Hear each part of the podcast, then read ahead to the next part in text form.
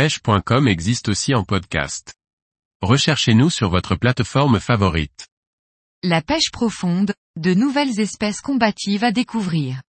Par Antonin Perrotte Duclos. Les fonds marins de la Méditerranée sont remplis d'espèces peu connues des pêcheurs. Les grands fonds sont des endroits préservés, peu impactés par la pêche et qui regorgent de vie et d'espèces différentes à découvrir. Lorsque l'on pratique la pêche à la palangrotte dans des profondeurs de plus de 100 mètres, il est fréquent de trouver des poissons de la famille des sparidés, très répandus en Méditerranée. En fonction des saisons et du type de fond sur lequel on pêche, il nous est possible d'en retrouver plusieurs. Sur les fonds de gravier et de sable, les pagres, pouvant atteindre plus de 5 kg, sont des prises très fréquentes. Ils sont généralement accompagnés de pageaux, plus petits mais très combatifs. En hiver, sur les fonds rocheux, on retrouve également des dentilles de belle taille.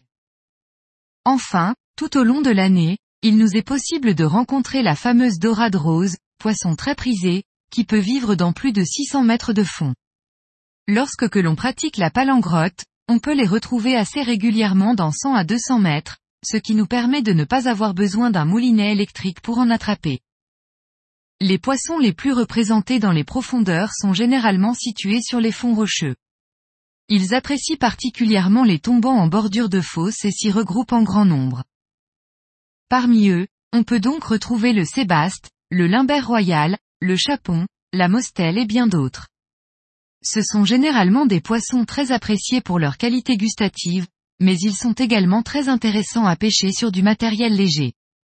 C'est la famille de poissons que l'on retrouve le plus fréquemment, en grande quantité.